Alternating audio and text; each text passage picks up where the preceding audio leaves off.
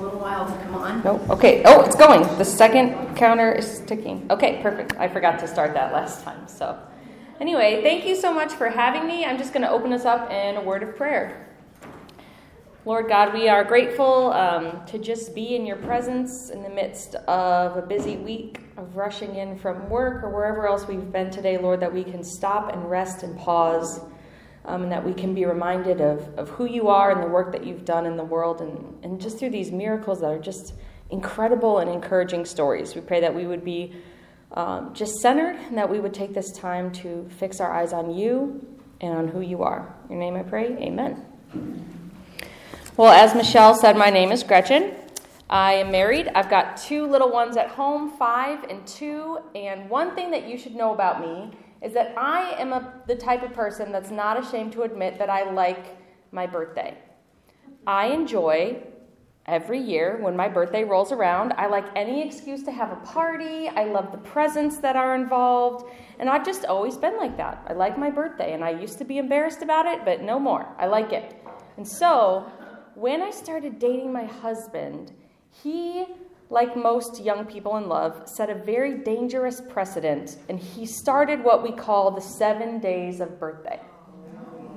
Yeah, yeah. So every year, just before and just following my birthday, I get seven days of gifts. And there's a song, and there's a presentation, and it's a whole thing, and we're never ever going to stop doing it because the year that we stop is the year that I will be so sad. But I think what I like most about the seven days of birthday, not that I don't like getting presents for seven days, I do like that. But I, I think what I like most about it is sort of the extravagance of love.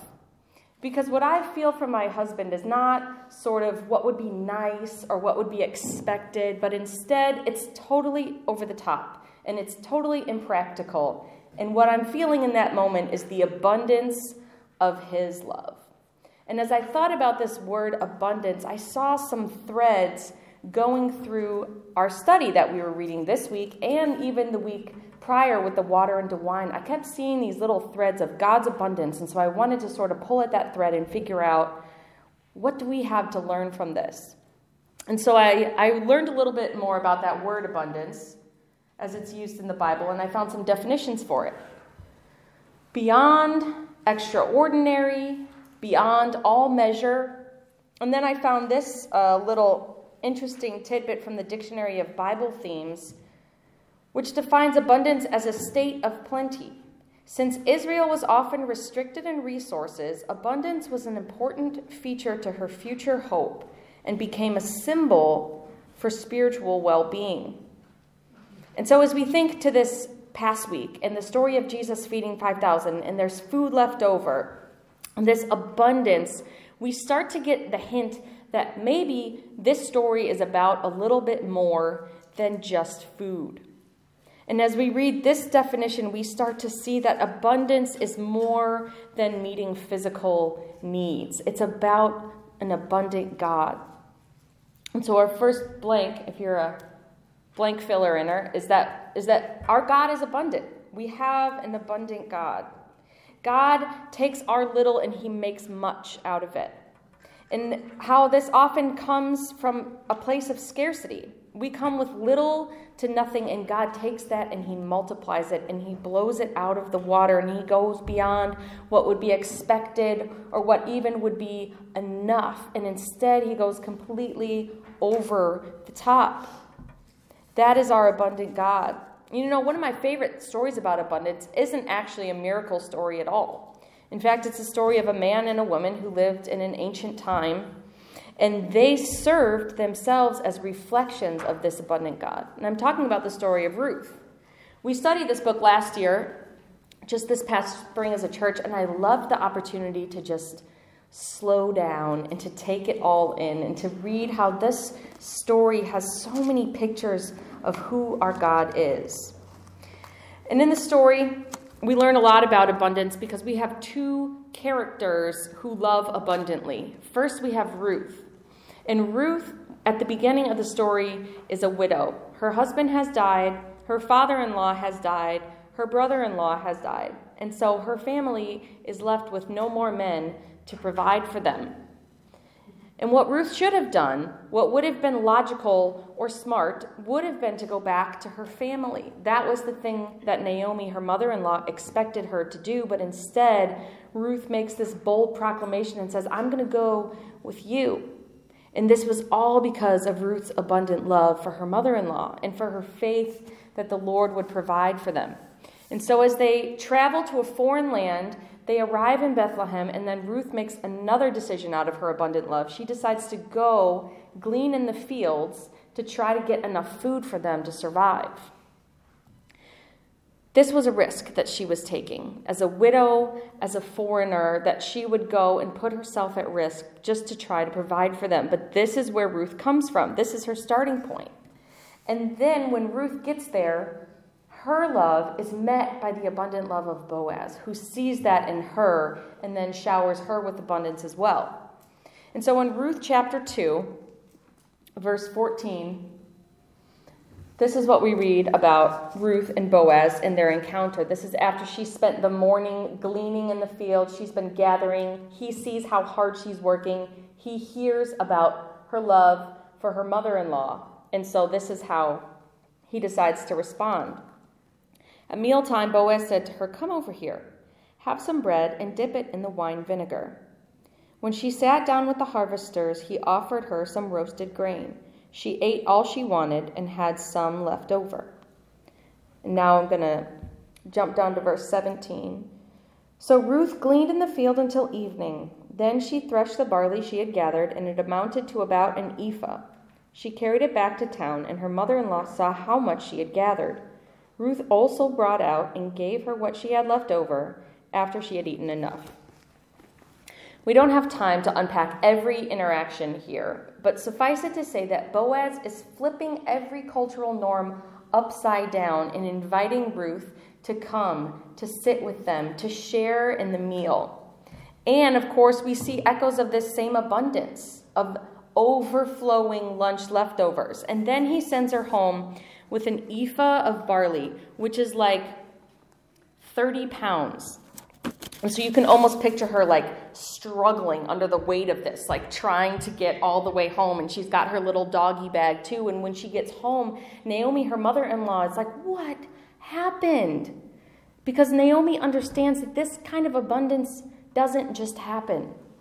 In fact, we read in the text that it, it would have been a good day if she wasn't harassed or assaulted in the fields. And instead, she comes home with an abundance of leftovers. And once again, in this story, we're seeing that this, this abundance of food is really a picture of the abundance of God.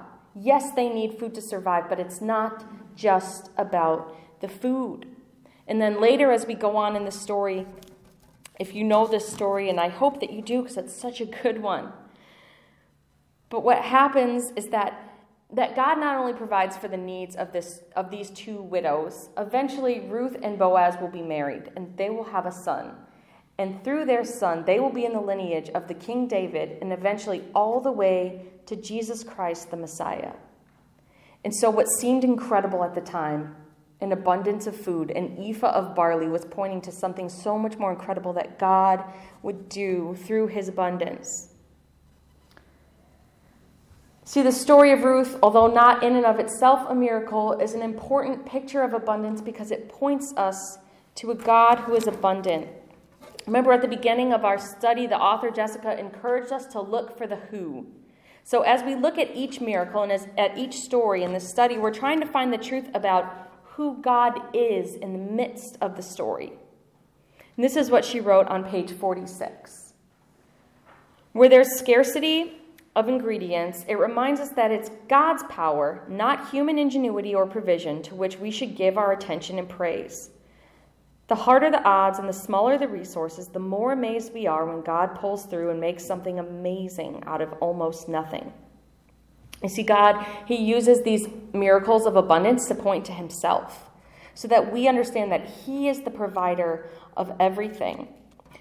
That, that not only does He provide everything, but He delights in surpassing our wildest imagination of what could be. and then our author, Jessica, she took us through several other stories. I hope that you had a chance to do day four because she looked at all these different little pictures, all these snapshots across Scripture of abundance. And as I was reading through those, she references the story of Elisha, and she talks about how the barley loaves would have connected to the listeners at the time of the feeding of the 5,000, or even to the people who were experiencing that. They would have known that and they would have connected it. And I wonder even if they would have connected it to the story of Ruth, who has her own barley abundance as well. This story that we're reading through and these miracles that we're looking through on day four, they're all showing us that that the main echo would be that the abundance of God resounds throughout all of Scripture. And so I think that, that what we're seeing, all these pictures of abundance in physical needs, and abundance in food, and the water into wine, we know that it's about something more than just the physical needs. Because if, if God wanted to provide for every physical need ever, He would. If he had wanted to heal every person that he ever encountered and provide them what they needed for life, he would have, but he doesn't. And so I think we have to ask why does he give us these miracles of abundance? And I think that it's to show us that his abundance meets a need for us that's far greater than our physical needs. God is showing us that he is the one who is able to meet our needs with his abundant grace. No, I remember very clearly one of my first experiences with grace when I was a kid, maybe like five or six. I was shopping at the garden center with my mom. My mom has a very green thumb. I know this because she keeps all of her plants alive and all of my plants alive too. So every week when she comes over, she says, You have to water that one. And I'm like, Okay, can you just bring it back to life for me? So she's very good at gardening. And so when we were at the garden center this day, normally she would let me look at the little plants and, and, we'd pick things out and they were like little those little 30 cent pots i always love to, to get those and bring them home and we'd plant little flowers in them but for some reason that day something else caught my eye it was this very large raccoon shaped planter and i don't know why but i wanted this raccoon shaped planter it just caught my eye and I said, I've got to have that. And so I picked it up to carry it to my mom to show her and, and it was it was too heavy. It was heavier than a 5 or 6 year old should be carrying. And, and you can guess where this is going. As I was walking, I I tripped and I dropped the planter and it fell and it was ceramic, so it broke into several large pieces and I was totally freaked out because I knew I had done something so wrong I knew that the garden center was a look, don't touch kind of place. And I knew that this large raccoon planter was so much more expensive than the normal little pots that my mom would let me get.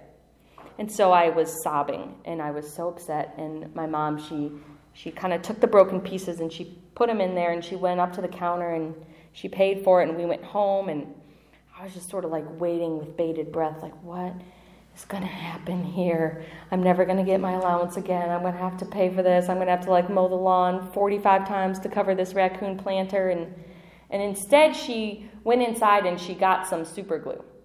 And she came back out and we glued the pieces back together and we put the pot and we let it dry and we put some soil in it and we planted some snapdragons because those were my favorite kind of flowers. I like that you could pinch them and their little mouths would open.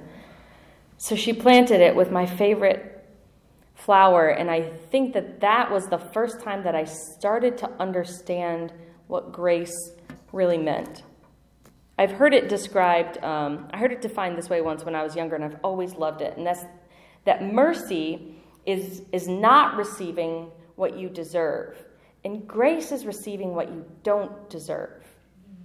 Mercy is not receiving what you deserve, but grace is receiving what you don't deserve.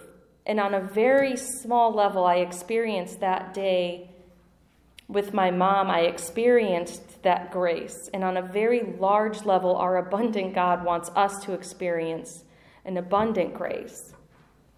I want to look now in the book of Ephesians. This is chapter 2. verses 4 to 10. This is what the Apostle Paul writes to the church in Ephesus. But because of his great love for us, God, who is rich in mercy, made us alive with Christ. Even when we were dead in transgressions, it is by grace you have been saved. And God raised us up with Christ and seated us with him in the heavenly realms in Christ Jesus, in order that in the coming ages he might show the incomparable riches of his grace, expressed in his kindness to us in Christ Jesus. For it is by grace you have been saved through faith, and this is not from yourselves, it is the gift of God, not by works, so that no one can boast. For we are God's handiwork, created in Christ Jesus to do good works, which God prepared in advance for us to do. See, God's grace is abundant. We were dead in our sins, and He made us alive in Christ. You see this in verse 7 He might show the incomparable riches of His grace. We could also say that, like the abundance of His grace expressed in the kindness to us in Christ Jesus. This is what these miracles are pointing us towards. And we can't lose sight of the fact that grace comes at a cost. It doesn't cost anything for us to receive, but it costs God dearly to give out this grace. This is a quote from Timothy Keller from his book, Counterfeit Gods. And he writes God's grace and forgiveness, while free to the recipient, are always costly for the giver. From the earliest parts of the Bible, it was understood that God could not forgive without sacrifice. No one who is seriously wronged can just forgive the perpetrator. There is an enormous cost to God's grace, and He is the one who paid it. See, in the same way that my mom paid the cost for what I broke, God pays the cost for what's broken in us.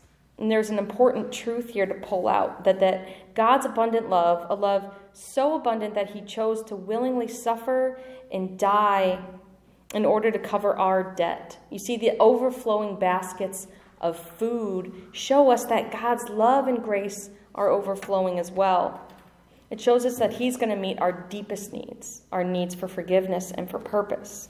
We look at these miracles and we say, wow, that's so amazing. Like, what would it have been like to be sitting there and seeing all the food being passed around? Or what would it have been like to see the water turned into wine? And I think I, I start to think that way. Like, I wish I experienced miracles like that all the time. And, and then I stop and think and remember, I've already experienced a miracle so far greater than that. The fact that I was dead in my sin and I was made alive in Jesus Christ. I went from death to life.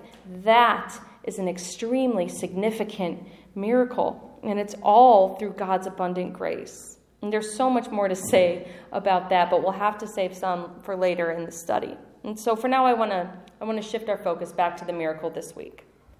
This miraculous feeding, in which Jesus takes the little that is offered and he makes much of it, and now I think it's important to ask the question we should always ask when we study the Bible, which is now what? Next, we move to an abundant response. Out of our little, Jesus makes much. We're going to look in the book of Second Corinthians now, and we're going to read it a couple different times in a couple different ways. So, first, we're going to read it through. This is chapter 2, and God is able to bless you abundantly, so that in all things, at all times, having all that you need, you will abound in every good work. As it is written, they have freely scattered their gifts to the poor, their righteousness endures forever. Now he who supplies seed to the sower and bread for food will also supply and increase your store of seed and will enlarge the harvest of your righteousness. You will be enriched in every way, so that you can be generous on every occasion and through us, your generosity will result in thanksgiving to God. This service that you perform is not only supplying the needs of the Lord's people, but is also overflowing in many expressions of thanks to God because of the service by which you have proved yourselves. Others will praise God for the obedience that accompanies your confession of the gospel of Christ, and for your generosity in sharing with them and with everyone else. And in their prayers for you, their hearts will go out to you because of the surpassing grace God has given you.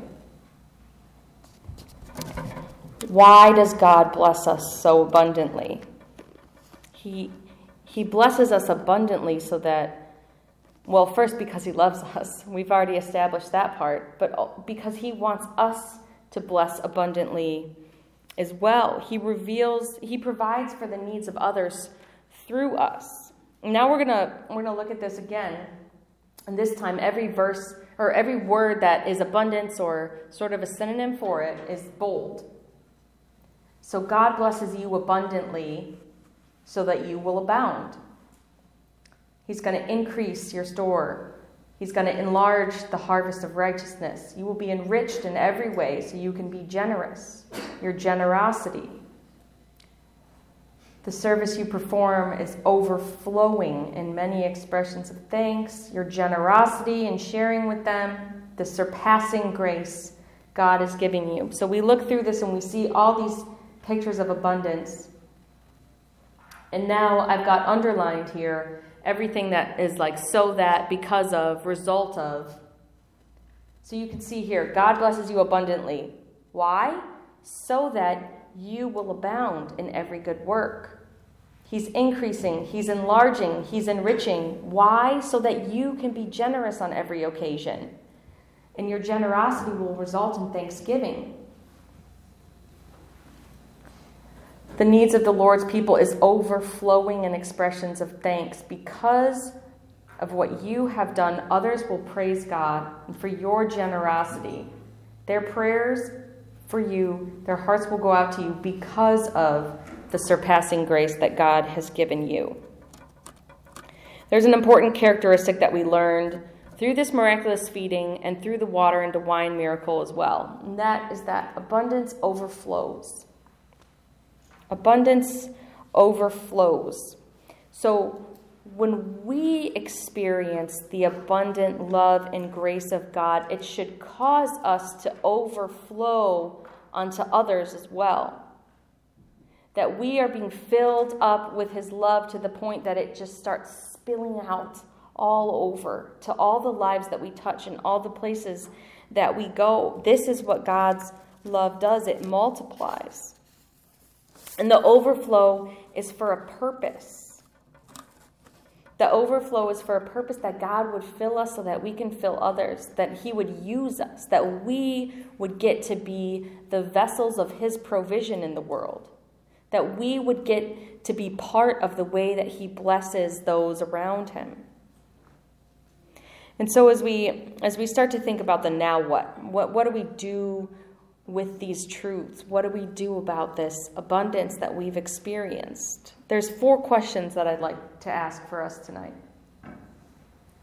The first is what does it mean to be generous on every occasion? We read that in our passage. What does it mean to be generous on every occasion? What does generosity look like? These are questions I think that we ask ourselves on a personal level. What, what does more generosity look like for me? Where are the places in my life where God might be calling me to be a little more generous? Where might God be calling me to overflow onto the world around me? And the next question is what is your little? What small things are you bringing to Jesus? I think sometimes for me it's really easy to sort of um, pass responsibility on to people who seem more responsible than me, right? Or people who seem more talented in certain arenas. And I kind of think, like, well, I don't think I'm really the person to be doing that. I'm sure there's somebody who's more qualified than me to be doing that. It could look like a lot of things. I'm too busy to bring that little right now, or it's going to make such a small drop in the bucket. What difference does it really make? But God has shown us time and time again through these miracles that Jesus can take that little and he can multiply it. He can take a little small lunch and he can feed 5,000 plus people with it. So, what can't he do with what I'm bringing to the table? And then the last question is, is where is God calling you to abundant generosity? Your time, your finances, your resources, your grace and forgiveness, your mentorship. And just a note on that mentorship. Um, I look around this room and I see a lot of women who are wise and probably a lot wiser than me to the point where I feel like I should just sit down and you should teach me. But God has called me to bring my little to this table, and so I will. But please don't ever underestimate how badly younger women need older women to mentor them in the church. Women my age, women younger than me, I have the opportunity to work with teenagers, and they are so fun, and they're wild, and they ask the craziest questions. And what I love most about that job is how open they are to learning about God. They want to bring their honest questions and they want someone who's going to listen to them and to love them. And so I think even as as we think about where is God calling us to serve, what is God calling us to do with our time, don't ever count out mentorship in some way, shape, or form because the church really benefits from it. And the church really benefits from wise women who know the Word of God, who know the Scriptures, and who can pass that on to others. But as I said, I, I work with teenagers right now, and it's really fun. But sometimes, um, sometimes it's hard. Sometimes I feel like I don't have enough to give. Sometimes I feel like I'm stretched too thin. Sometimes I feel like their problems are a little bit overwhelming, and sometimes I feel like I'm just in over my head. But God never fails to take my little and multiply it. He never fails to be abundant in encouragement and in equipping.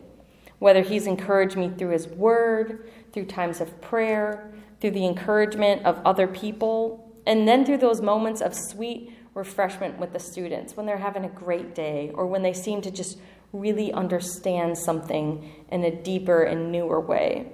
See, God, He gives me these moments. He takes the little that I have and He multiplies it, and He does the same for you. He does that for all of us. And I hope that you feel encouraged by this important truth about God that His abundance is enough to cover us, His grace takes us from death to life, and then He fills us up so much that we have enough to just spill out on everybody else. See, God's abundant grace, it's enough to fill you, to overflow you, and to empower you to pour that grace out onto others. Heavenly Father, we're grateful for the greatest miracle of all that you, that you would take us from death to life that you would show us that that we were worth saving in your eyes and that you would give us the opportunity to be part of your works and part of your plan. I pray, Lord, that you would stir in our hearts the places where you're calling us to more abundance in our own lives, whether it's pouring out or whether it's just recognizing the abundance that you've poured into us. Lord God, I pray that it would not um, that it would not be guilt or obligation, but just a clarity of of purpose, of the things that you're inviting us into. grateful for the opportunities that you give us every day in every way. I thank you for the just the sweet reminder that there's nothing that you can't do. There's no little that you can't use. In your name I pray. Amen.